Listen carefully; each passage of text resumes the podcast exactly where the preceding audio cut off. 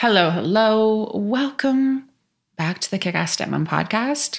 Or if you're new here, welcome to the Kick Ass Stepmom podcast. Podcast, podcast. We're pumped to have you here.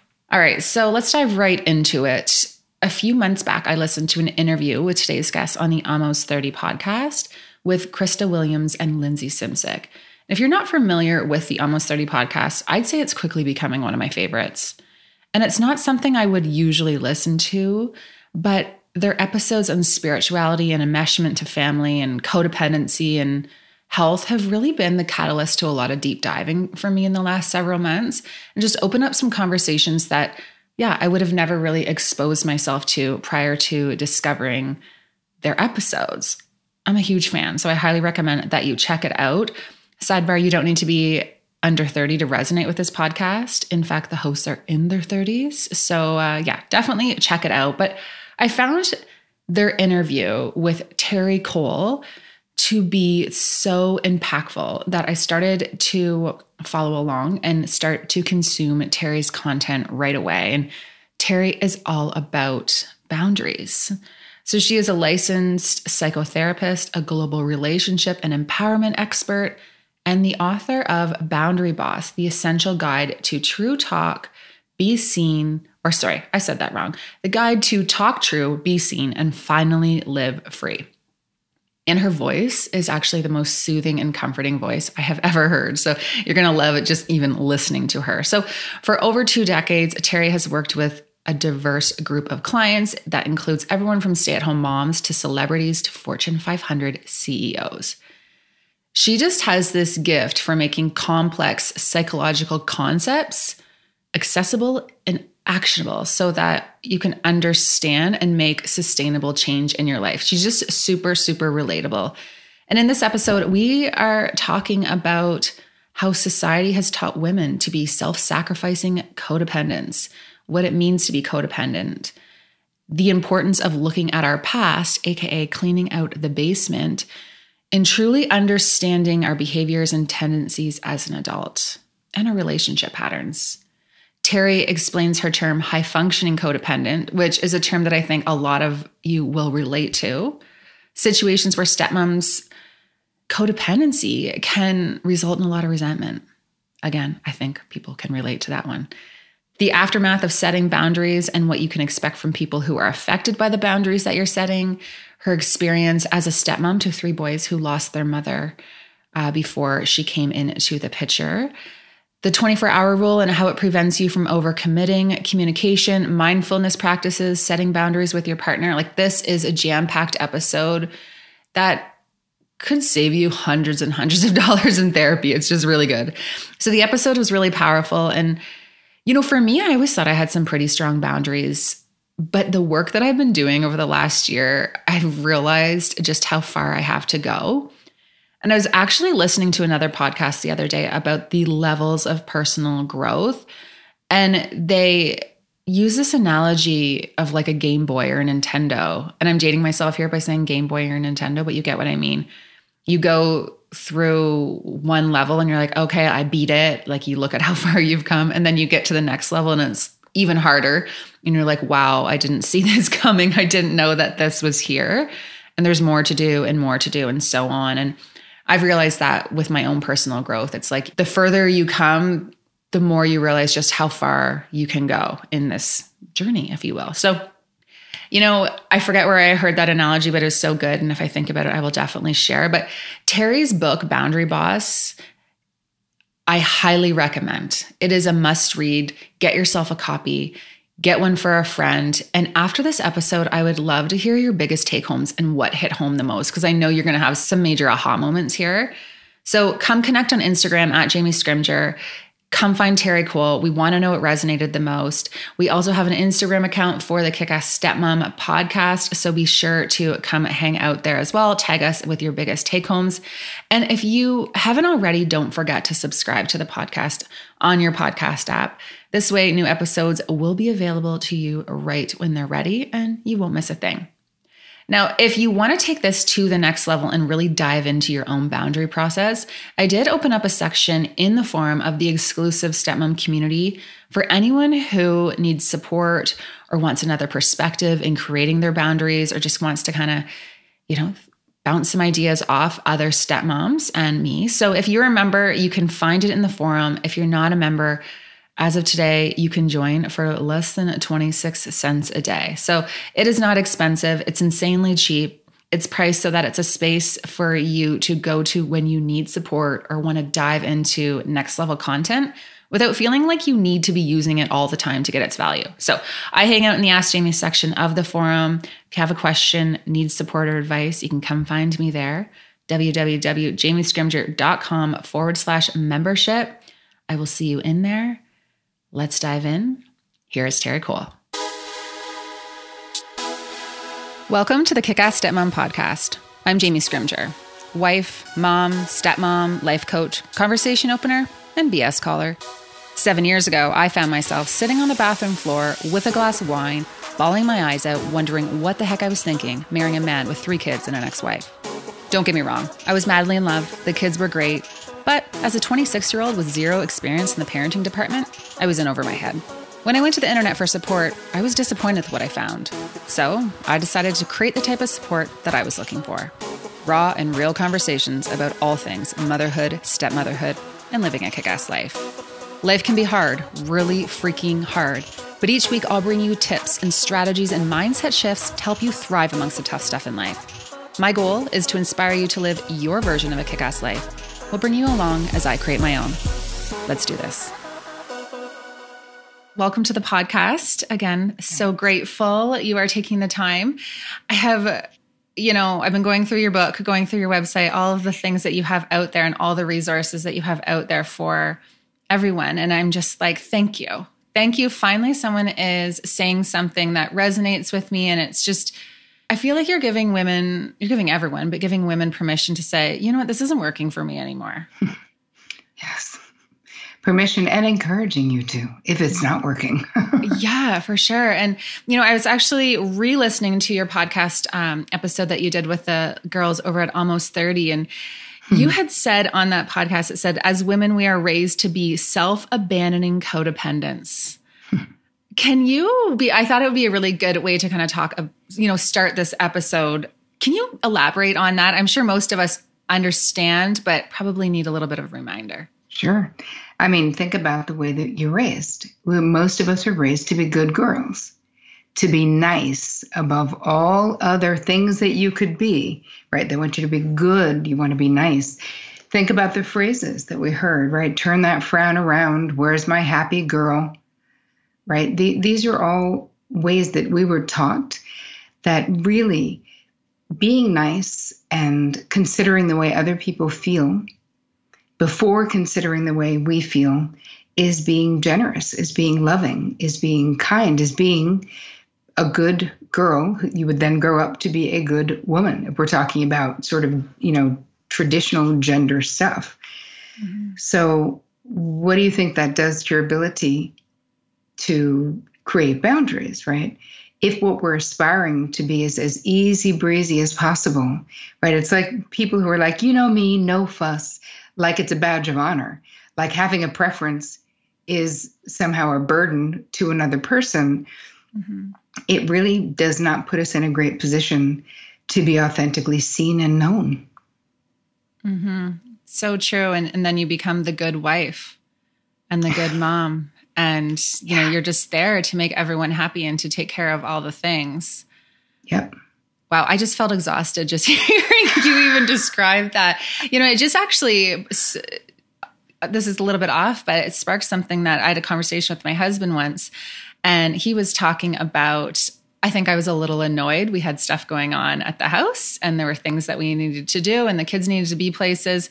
And, you know, drinks lasted a little longer after work. And it just kind of was one of those, those nights. And, and I was pretty pissed and I was setting some boundaries about that.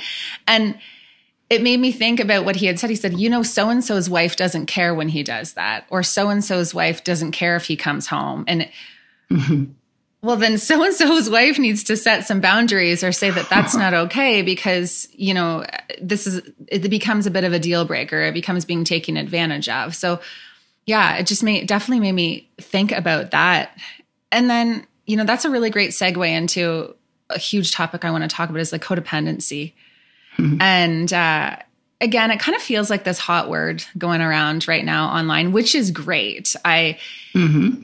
it's interesting because I never I never thought of myself as a codependent or having an issue with codependency until I dove into the definition. And I was like, mm-hmm. whoa, that is such an issue for me. And it's such mm-hmm. an issue for so many women. Can you dive into, for those who maybe not haven't done, you know, the work and figuring out like what does that mean? Can you share a little bit about what what it yeah. is? Sure. I mean, I actually, because my clientele and the women who follow me usually are pretty of the high functioning variety, very capable, very competent. So when I first became a psychotherapist, after basically running a talent agency, I decided I wanted to do something different and I wasn't happy anymore. So I turned, you know, I went back to school, went to NYU, got my master's, became a therapist. And when I would see codependent interactions with my clients, I would say, hey, this is what I'm observing. And they, I could see how they were like, oh, no, no, I'm not codependent, dude. Everyone depends on me. I'm the one controlling all the things, making the money, driving kids. I know when people have to go to the dentist. I know, you know, I'm making sure we have all the things. I'm keeping the emotional ship and the the energetic ship running. Trust me, I'm not dependent on anyone. And I was like, ah, they don't identify with this, even though it is what I am Mm-hmm. observing because if we think about codependency, there was Mel- Melody Beattie's, right, you know, seminal text, Codependent No More. But there was a lot of stuff in Codependent No More that meant, you know, you had to be an enabler, you had to be involved with someone who was an addict or a gambler or something like that. And again, my clients didn't really identify with that.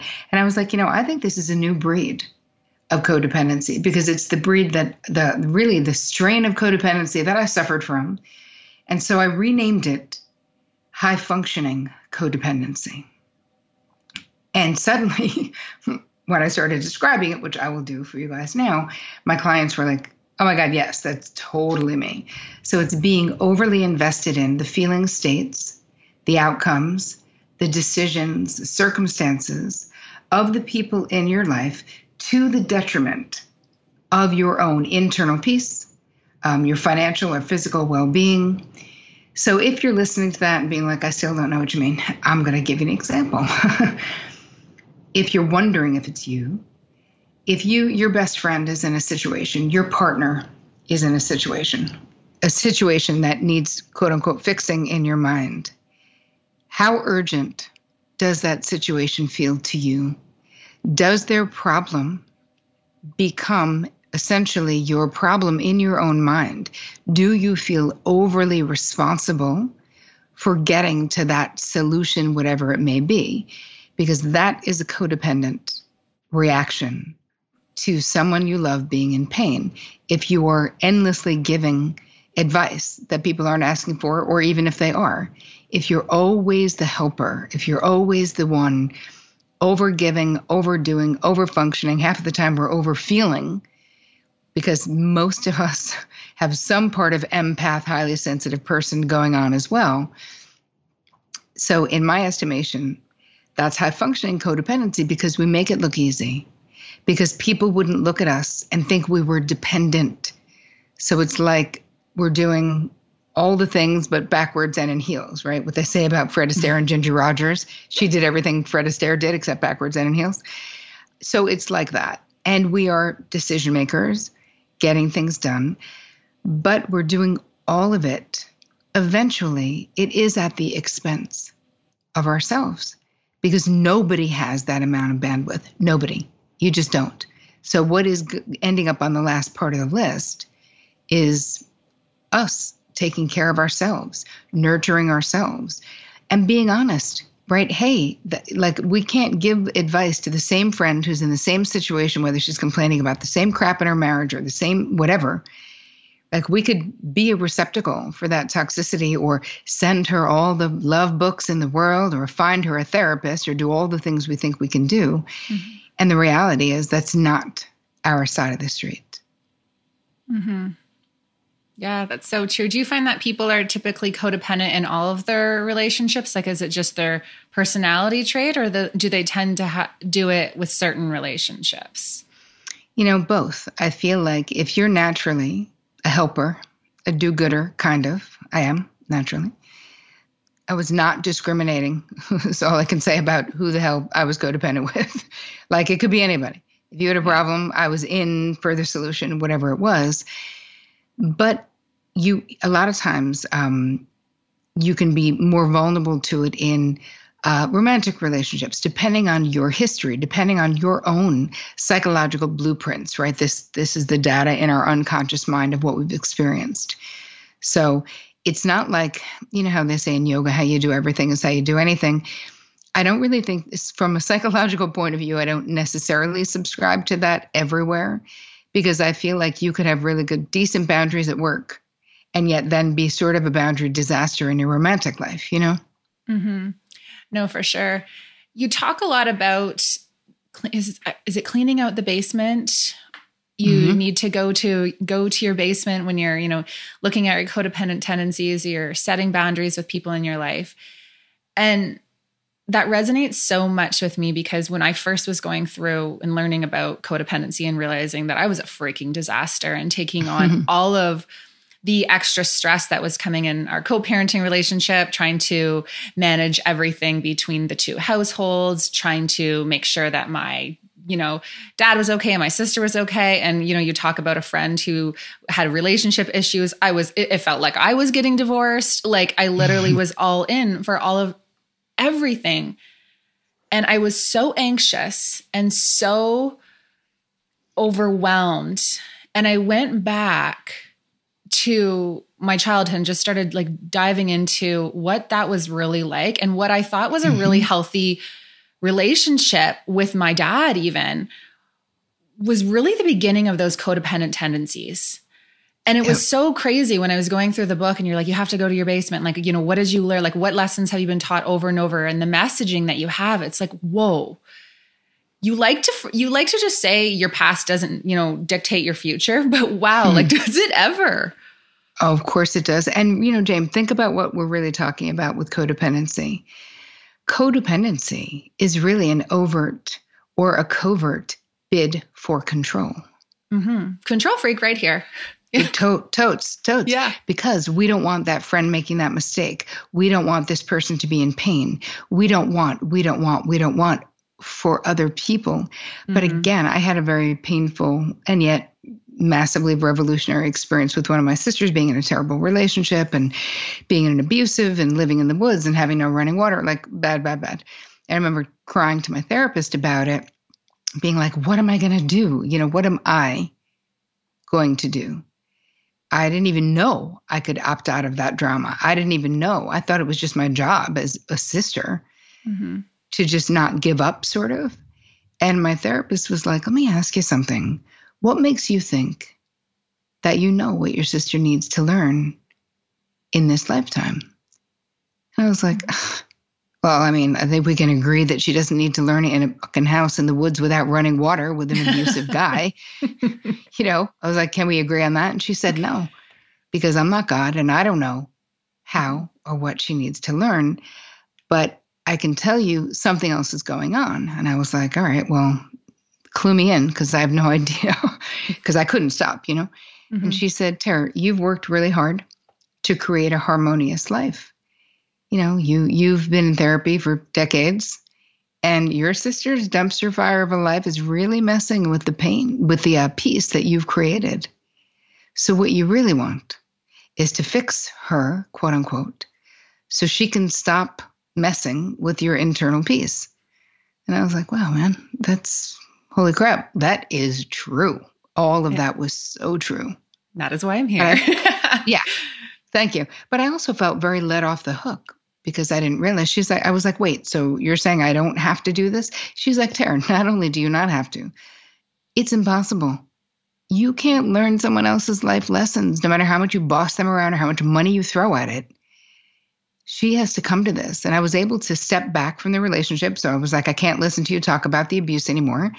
And mm-hmm. I did step back. We only spoke a few times in like nine months. But I did say before I stepped back, hey, if you ever really want to get out and get sober and do your thing, I'm still your person, you know? But you have to really be sure that's what you want. And about nine months later, she's like, help, I want out. I was like, great. And that was decades ago. And she's been sober and happy and not in abusive relationships after that. So she came to it really on her own. And the thing about being highly codependent, it's like, think about what we're really doing. It's like centering ourselves in the problems of others. Like all of these realizations in my 20s were so painful because I was like, wait, what do you mean? I'm just like Mother Teresa. Why, what, are you, what are you saying? What's happening? Like it was really painful. exactly. I, I'm just a lover like that. When I really got what was happening is that to really be loving to my sister was to treat her with the respect that her life is hers to run. And mine is mine to run. So therefore, I needed to put a limit on my contact while she was in an actively abusive relationship with the offer that if she ever wanted out, I would help her. You know, and that was painful, but I also felt so relieved. I was like, wait a minute. So it's not for me to fix because, of course, you can't control someone else. But codependency says you must. Wow. I would love to hear your thoughts on situations that a lot of stepmoms find themselves in, because my audience is primarily stepmoms. And, you know, so stepmom comes in, she, you know, gets married, has a new partner, they have kids, and uh, there's this ex, and there's high conflict, or maybe she doesn't feel like her partner is addressing the situation the way that he or she should, or they should be doing this, or she can do this to solve the issue. And a lot of stepmoms basically go all in to insert themselves because, you know, it is, it does become their issue too because they're in this partnership. However, it's not really between them. Yep. And the stepmom almost, and I'm saying the stepmom as in, hello, this was me almost cares more or puts more effort forward than their partner does. Mm-hmm. And, right. you know, and I think that's where a lot of stepmoms struggle with because it's like, oh, am I codependent here? But this is my issue because it does affect my life, but it's actually not. And it yep. comes back to that feeling that they end up feeling resentful and overwhelmed and like they're good enough mm-hmm. until they're not. And, like they try to do all of these things, but no one seems to care about the effort that they're putting in. Yep. And it's exhausting. But they have to look at it is, but you have to look at the motivation for putting it in. And yeah. you're talking about a triangle. So a lot of times, and I'm a stepmom, mm-hmm. I have three sons. And because my husband was a widower when we met, I didn't, I wasn't contending with an ex, but just you're still contending with the memory of someone. And, you know, there, mm-hmm. there's other, there's different issues that you're dealing with. But what you're talking about is triangulation. So when you're high functioning, you you want to come in and be a part of the solution. But what you're doing is inserting yourself into this conflicted, never figured out in many cases dyad of the two people who got divorced. Mm-hmm. So I I say, listen, you do the best that you can to have it be harmonious for the kids' sake. But absolutely taking over and not letting the, you know, being the main person communicating and all of that crap. I would not do that because what what triangulation is, right? It's it's this dysfunctional obtuse way of communicating. So a lot of times then the ex if they're angry is going to be displacing that aggression on you because they wanted to get back to their ex their ex spouse. It's like there's all of this stuff it can be harmonious but no if you're if you're going into a blended family situation first things first go in with your eyes wide open. People are human beings and even decent people have weaknesses and act like idiots sometimes so know that. If there is an an ex where there's difficulty with the ex you've got to have conversations with your person that they need to work that out Like they they need to do their best, and if not, then have limited contact or only communicate through email or whatever. I mean, listen, you, you want there to be an easy flow for the kids, of course, mm-hmm. as, as best as possible. But again, when you overfunction, other people underfunction. And they're like, oh, look, she's got it all figured out. You're like, but I don't, because I need you people to participate in this. I, I need collaboration. But when you have a tendency to be a high functioning codependent, you're also used to doing things yourself and you're used to doing things your way. And you're used to having probably pretty strong thoughts and ideas about the way things should be done, even if you never had kids. So, meaning you never bore children. That is really important to know what you're going into, right? And and to get clear. I also think having house rules is all important, like having rules of engagement that you guys can all sit around and sort of agree upon. I don't mean the ex, I just mean the blended family. When everyone mm-hmm. is in this house, the, these are our rules.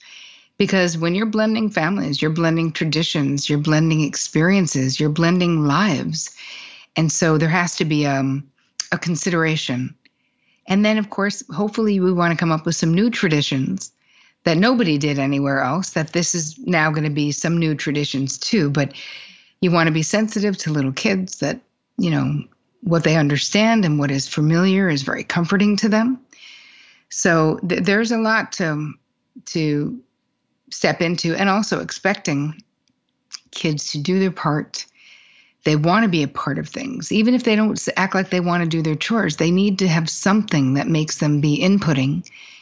You know, and a lot of times there's guilt from when someone's getting a divorce. So if your spouse feels guilty, they maybe go really light on the kids because they feel like they somehow failed by their marriage. Like there's a mm-hmm. lot of mm-hmm. psychological crap that can go on that then trickles down to kids.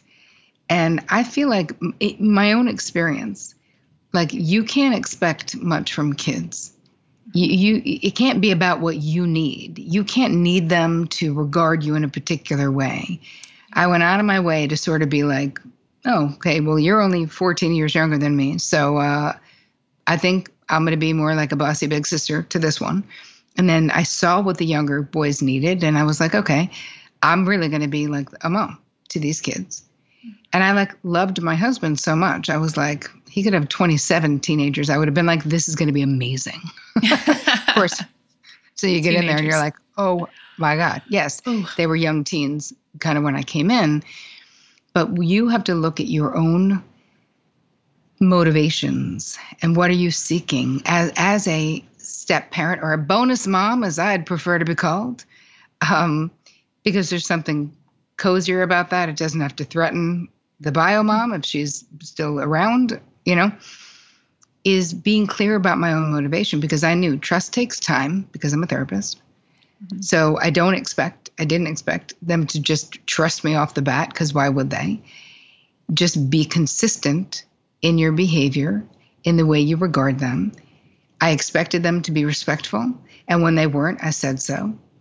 And, but you always have to be the parent like it's it's not like they're not like friends you're fighting with right these these are children even if they're teenagers they're minor children and i had to remind myself of that so many times because you know how teen boys can be just such jerks you know yeah yeah, yeah. but you can't then be like well what about you like you have to be the grown up and say well this is not very productive and i would say to one of my kids you know you just asked me, let me let me just clarify what just happened. You just asked me for a favor. You understand a favor is voluntary. So you want me to drive you to Billy's, and I will make a simple request that you back up and change that tone of voice, realizing this I'm a volunteer in the driving you anywhere, right? Like I don't have to do that. So yeah. back it up.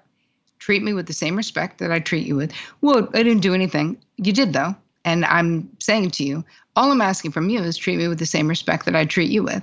And they really generally did. Because, mm-hmm. I mean, I was very loving and understanding, but I also took no shit from anybody. Yeah. Because it wasn't my deal. But again, you have to have this agreement with your partner because every person is different. In a lot of blended families, you'll have the bio parent be the one disciplining their bio children if it's blended family like that, right? if you're coming in as a stepmom and you don't have children that you you are bringing to the mix, you have to have an agreement. I knew that my husband was very open to me just just being all in like you said. Like this was mm-hmm. like my destiny my dharma my life. I was like oh look here are these people. They're my people. I'm doing this. But that also meant i could only do that if i had the freedom to interact with them in an authentic way and not be afraid. I mean, it was still scary because teenagers are scary, but you know what I'm saying? Like, I didn't yeah. want my husband to be like, why are you doing that? And he was like, oh my God, please. I'm so, I've been alone for so many years. Do anything. Go for it. Help me. yeah. Oh, and I think Help. that's how stepmoms feel good enough until they're not too, if they don't have that agreement on how they're going mm-hmm. to go about doing things. Yeah, no, that's so helpful. And I love that you said you can't expect anything from kids. that is just no. you have to go in without those expectations because it's, it's, just so like being true. a therapist. Just like mm-hmm. being a mm-hmm. therapist, you can't need anything from your clients. Mm-hmm. As a stepmom, you can't need any. You can require respect, mm-hmm. decency, you know, effective. You know, you you know, you don't have to put up with crap because you have no expectation. When I when I mean no expectation, I mean, you know, you have blended families where the father's like, now call this person mommy. Like, yeah, about what that I mean, relationship's going to look like. You can't force anything. Mm-mm. No, I would love to just go back for one second. You were we were talking about um, just the the codependency piece and the the stepmoms going all in. Mm-hmm. What is your thoughts on there? There are so many situations where stepmoms will say, I am so overwhelmed and I feel frustrated because I'm constantly doing the communicating, but it overwhelms my husband too much to do it, or it stresses him out too much, or uh, yeah, it's it's not as productive. What's your messaging okay. to them? Just stop being a perfectionist. Stop controlling your husband, and he'll grow the skills. Hi, you know what? necessity is the mother of invention, people. Mm-hmm. You know? So part of it is would it be the way you would do it? No it won't it won't be as efficient or as effective as the way that you're doing it. But do you want to be in a triangle like that forever? Because that's what you're setting up. Mm-hmm. So the the deal is send your partner to handle it. Have them go to a communication specialist for one session if they can afford it. Look online. Mm-hmm. Communication is incredibly important for the kids, of course, and making it as smooth as possible is what all the adults, right? What, what, what binds us together when we have any kind of blended situation? Love of the kids and love of each other, hopefully. Mm-hmm. So my feeling is step back. It's okay to say, hey, I've been doing this and I realize I don't really think it's that healthy. I don't think it's that productive. What I said to my my fam, I got them into therapy immediately. I said to my husband, like, I love you. This is amazing. And like there's no way I'm staying if we don't if like you don't get into therapy with everyone immediately like i don't have the skill to do it. I'm too close. And he was like okay. So family therapy and it was like sometimes i'd be in there but a lot of times i wasn't. Most of the time i wasn't. I mean we would go in as a family but i'd say four out of six times it would be vic with the boys because i was not a part of what needed to be healed yes, we need plans for the future, but what needed to be healed with four men living together for all those years, their, their mom died when they were little kids. There was a lot that needed to be healed that I couldn't heal. And so I didn't want to center myself in the middle of that process. And I was there when it was appropriate, but it was, I wasn't there. It wasn't about me. And as much as they were awkward and it was terrible and incredibly painful, I was like, right, but super necessary go to it. Mm-hmm. I was not a part of what needed to be healed. That right there. That is wasn't it, I wasn't at the scene of the crime, you know what I'm saying? Yeah. No, I totally I totally do. So, you know, now we have these stepmoms who are like, okay, now I got to change some things up now. Maybe this isn't working. You know, this is affecting how I'm showing up for my family, which, you know, by the way, I, I do feel the woman in the house sets the vibe for the fa- like we have an energy to us and when when the mother figure in a home is feeling depleted and overwhelmed and resentful mm-hmm. everyone picks oh, yeah. up on that energy in a huge way so you know you say say you have this stepmom saying okay i need to kind of take a step back and i need to set some boundaries What's the first step in recognizing where boundaries need to be set? You can just do a very simple resentment inventory. Just just write down what are you feeling constricted about, underappreciated, resentful, angry.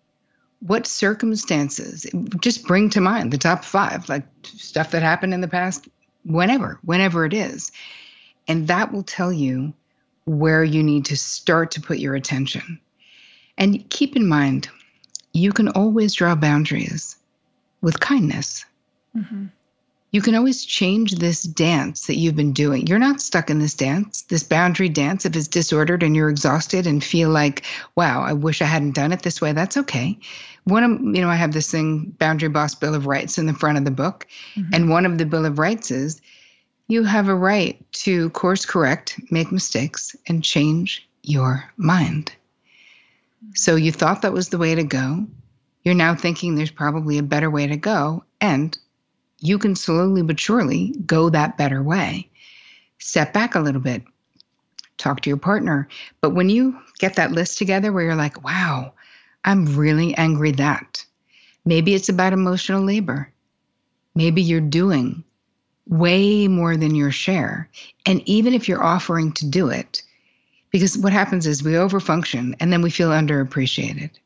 We do things people don't ask us to do. And then we're like, they didn't even notice that I did that thing. Okay, well, stop doing stuff you cannot do. mm-hmm. And I'm not saying don't do nice things for kids. That's not what I mean.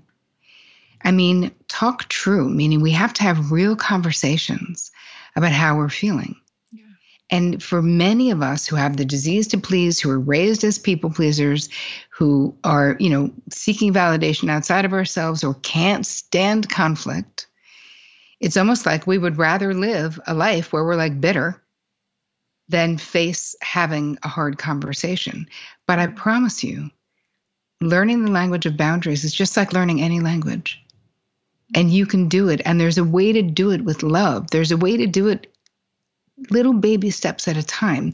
So there's no grabbing a megaphone and like letting everybody know there's a new boundary sheriff in town. There's no need, right? It's not necessary. We change our boundary dance even slightly. The people we're dancing with cannot continue to do the same thing.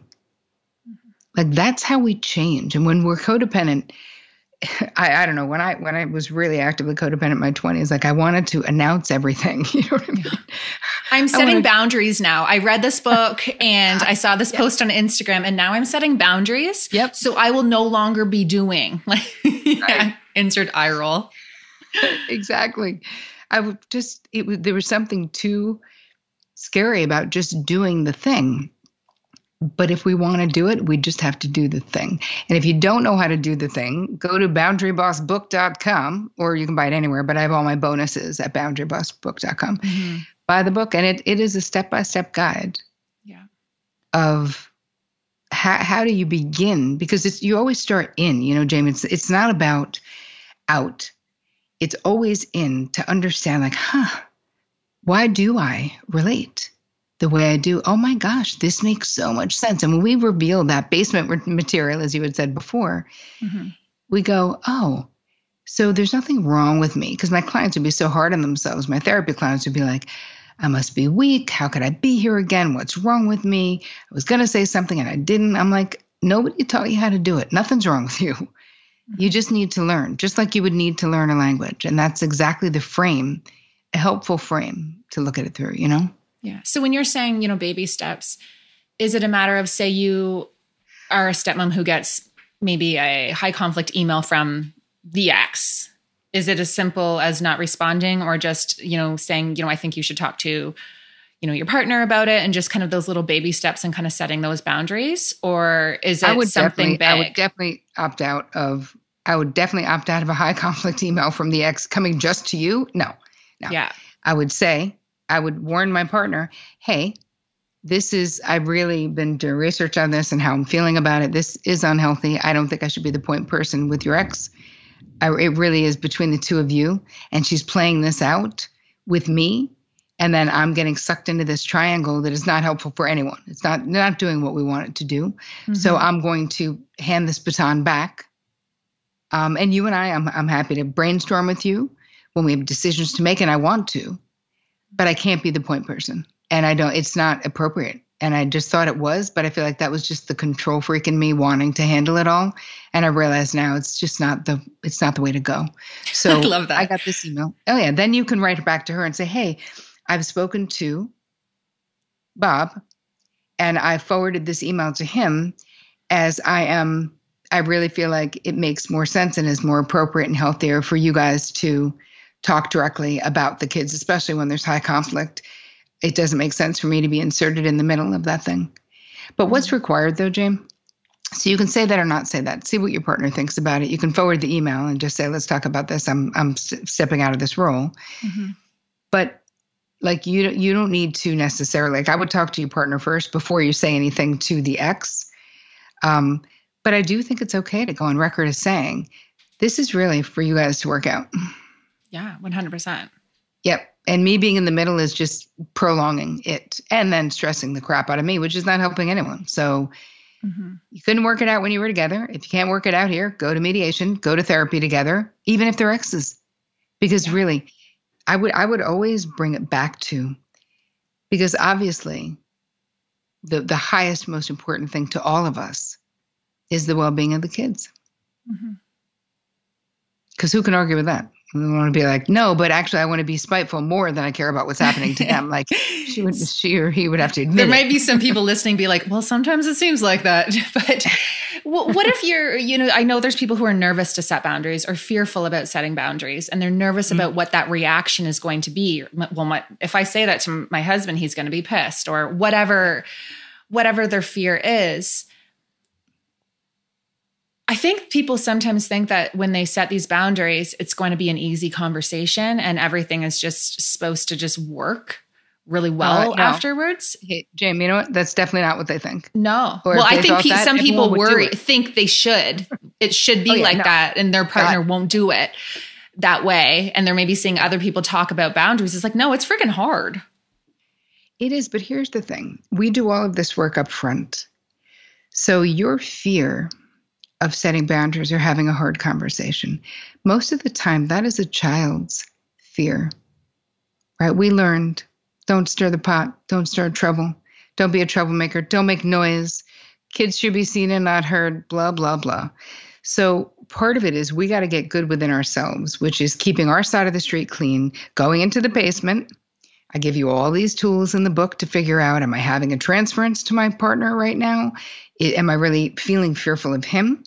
Or is he you know representative of my punitive father? Like i give you these tools in the book to be able to identify like wow okay this is i'm really not that afraid of him. I was afraid of my father. And now any confrontation reminds me of that situation. So i need to assure my child within that everything is okay. And however you approach your person is how what you say is going to be received. So we practice it first. We really clear our energy. We start with appreciation. Hey, listen, I so appreciate that you've been doing blah, blah, blah, and blah, blah, blah. I feel really seen. I love that. Thank you. And I'd like to make a simple request that if you're going to be more than 15 minutes late, you let me know because that really screws up my timing when you don't. And we had this conversation a month ago. So, can you please agree that if you're going to be more than 15 minutes late, you'll let me know. Because you know how I love my schedule. Whatever. Ooh, like you can What if funny. they don't agree? What if they say they're okay with these boundaries and then it, their actions speak otherwise? Then you, that's when we have to then attach a consequence. So we start with making the request. Um, and then we tell them what the consequence is going to be. So if you, hey, this is the third time in two months that you haven't told me you were going to be late. So if it happens again, we're not waiting on dinner for you. We're going to eat without you, and you can heat up your own food. Mm-hmm. Now it. that is an appropriate consequence, right? We don't like lose our minds. We don't give some crazy ultimatum. But and for some people, so that may not sound like a big deal, but it is. You're changing something. You're like, listen, me being here and eating with the kids or whatever it is that you're doing, making food for you, that's like a luxury. Like I don't I don't have to do that. And I've asked you, you agreed, you have not kept your word. So therefore, I'm not I'm not waiting for you if it happens again. Mm-hmm. And they may not care. Mostly they will. I think most people will though, because you know, that is a luxury. If they don't care, then then you start to really see who you're dealing with. Because what mm-hmm. boundaries do is they reveal what people are willing to do and capable of doing. And we don't know that unless we make boundary requests. And we have to know our own, right? What what are our own preferences, desires, limits, and deal breakers because those are your boundaries. Mm-hmm. I read somewhere that you said if your relationship ends or your partner isn't, you know, willing to change the dance based on boundaries, that's probably a good thing. like if they're going to just leave and up and leave because you've you've set these boundaries, then you might want to kind of how I don't know how you worded it, obviously very gracefully, have a you know hmm. reevaluate that relationship in the first place. I mean, that's giving you straight up data to make decisions with. And I think a mm-hmm. lot of us are afraid to find out that mm-hmm. information. But isn't it better if you're talking about young relationships or new relationships? I promise you, it's better to find it out sooner than later. And again, not everything comes to an ultimatum, but the the more you prioritize your own preferences or try to get your needs met, the more the person actually knows you. Mm-hmm. Right? it, there's nothing, nobody deserves a star for being easy breezy all the time. And why does having a preference make us not easy? It's not true. Yeah. So when someone's like, you know, what, what do you want to eat tonight? Oh, anything, anything's fine with me. It's all great with me. And whatever you want, whatever you want, whatever you want. Again, have you even thought about it? Because sometimes for some things in life, I don't care. Like I actually don't care. My husband's going to get a car. He's like, do you care what color? I didn't even want to be there. I was like, don't care what color, don't care what car, just make sure it works. Like, mm-hmm. but that's not because I'm trying to be nice to him. That's actually because I don't care. So we need to be clear about are we acquiescing to what others want all the time as a way of being a people pleaser? Right. And where is it that we really just don't want to have to make the decision or we don't feel like it? That's different because the ones where we're abandoning ourselves and we actually do have a desire or a preference that we're not talking about, that is cumulative, you know? That that builds up and you become resentful. Mm-hmm. And then you're so far in and you don't even know where to start when it comes to setting those boundaries. Just for anyone who feels that way right now, you're listening and you're like, oh, forget it. I'm screwed. I've done it all wrong. You haven't. All we want to start with is stop the Insta yes. Just stop giving anyone an immediate yes answer unless it involves minor children and like the kids need an immediate answer. You know what mm-hmm. I mean? Or your house is on fire, maybe, and the person wants to know if you want to leave. Yes, the answer is yes. Generally, besides that, there are no emergencies. People just want us to think there are, or we feel it. We feel all this internal pressure to like get another thing off my plate. Got to answer that question. So it for the next five to seven days. No saying instant yes to anything. Someone asks you, hey, you guys want to go to the concert in the park on Sunday? Go, hey, that is so nice of you to think of us. I'm going to check my calendar and I'll go back to you tomorrow. Mm-hmm. Or if you're me, I hate outside music. No thanks. But, Hard you know, no. we're not saying no or yes in the instant because here's the thing when you can stop the insta yes, it is so much easier to go back if what you need to really deliver is a no. And I give you all these scripts in the book. Don't worry. You don't mm-hmm. have to come up with your own words. But that is one exercise. If you don't know where to start, just stop the insta yes and see how you feel. Mm-hmm. The insta yes and the resentment checklist, I feel like, are the two the two big things. Yep. Wow, this is great. so the last thing I really wanted to dive into is boundaries for someone who has anxiety. Mm-hmm. Because I think often, you know, I had this conversation in my membership with a stepmom who said, you know, I'm doing the therapy and you know, I'm taking my meds, I'm doing I'm doing what I'm supposed to do, but I'm still super anxious. And I don't know what else to do. And I immediately was like, you know, boundaries and like what what are you allowing into your life? What are you allowing into mm-hmm. your space? So, do you have any uh, insight on that to, to share? Well, a lot of the times I, I do, of course, because anxiety is such a common experience of people in therapy. But I want I would want that person to think about what are you actually anxious about? So, because there's different kinds of anxiety. Some people, you just have low level anxiety all the time, right? Generalized anxiety disorder, that's kind of what it is. There's no precipitating event necessarily. This is just how you you hum along in life. It's how you're wired. So that is one thing to fix. How do we self-soothe? Meditation, get a breathing app. That would help you more than anything if you do not do any mindful breathing. There's a free app that Deepak and Tommy Rosen put out called they called? Oh, I think it's just called the Breathe app. It's free. It's it's a gray ball on in the app store. You'll see it. Guided meditations. You don't have to become a meditator. Forget your perfectionist because I know you all got it. You don't. One guided meditation in the morning. Mm-hmm. Just just click just click on the thing. I, I have actually I'll give you guys a gift. Called Calm in the Storm. Oh, thank um, you. Yes. So hold on. You can go to on that page. Where are you? All right. It's called uh, boundaryboss.me forward slash stepmom. Is that a good name for your? Perfect. All right. So th- that's where you guys can find that. And I have another gift for you about codependency there. So it's Amazing. a whole way that you can determine your own level of codependency right now because it can be tricky to whatever. Yeah. So that that's where you're going. Coda and okay. Perfect. You are on it. I am. So anyway, back to the anxious stepmom. Because here's the thing a lot of times we feel this low grade anxiety or high anxiety, but we're denying, avoiding, repressing, suppressing what it's actually about. So, journal like, what are you anxious about? Do a mind dump in the morning because this will help you make the distinction between is this how you're wired? Or is there so much fear around the things you need to do on a daily basis? Like you said, if your boundaries are total disaster, do you worry about every interaction where you're going to have to have a hard interaction with someone and say no, or tell them to back up, or say, we're not doing that because that's our holiday? And we can't give it to you, even though you're asking, even though you shouldn't be, because we have a legal document that says it's our holiday. like you're going to have all the things that go on. So it's very important because if she or anyone listening, if we can identify, it's almost like doing the resentment inventory.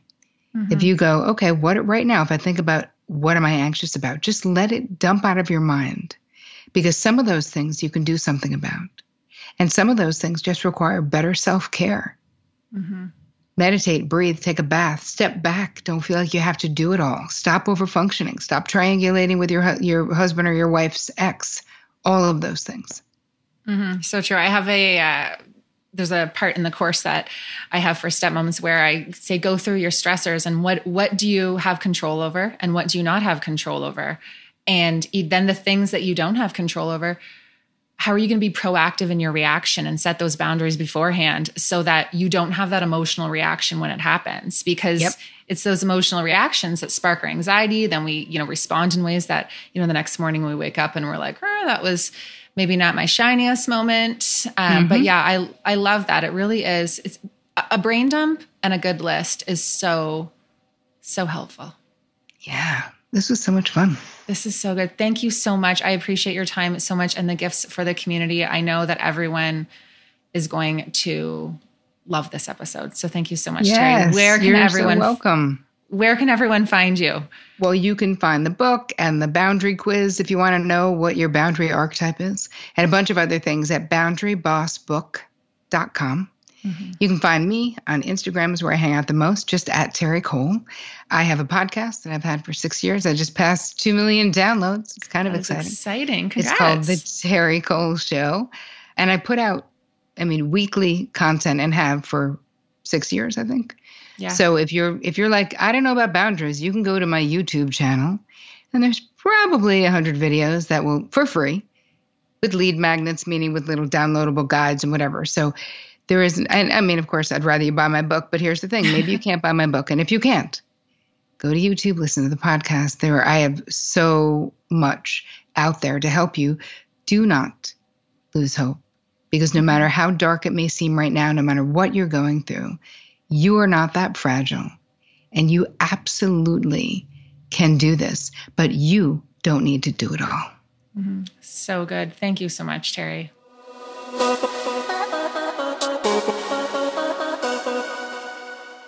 That's it for this one, guys. I am so happy that you took time to join and have these important conversations. If you haven't already, be sure to subscribe so that you get updated when new episodes are released. And if you are craving more and you're looking for personalized support and connection, be sure to check out the exclusive Stepmom community. Not only can you get individualized support from me in the Ask Jamie section of the forum, but you can connect with stepmoms from 30 plus countries around the world and have access to content that I don't share anywhere else.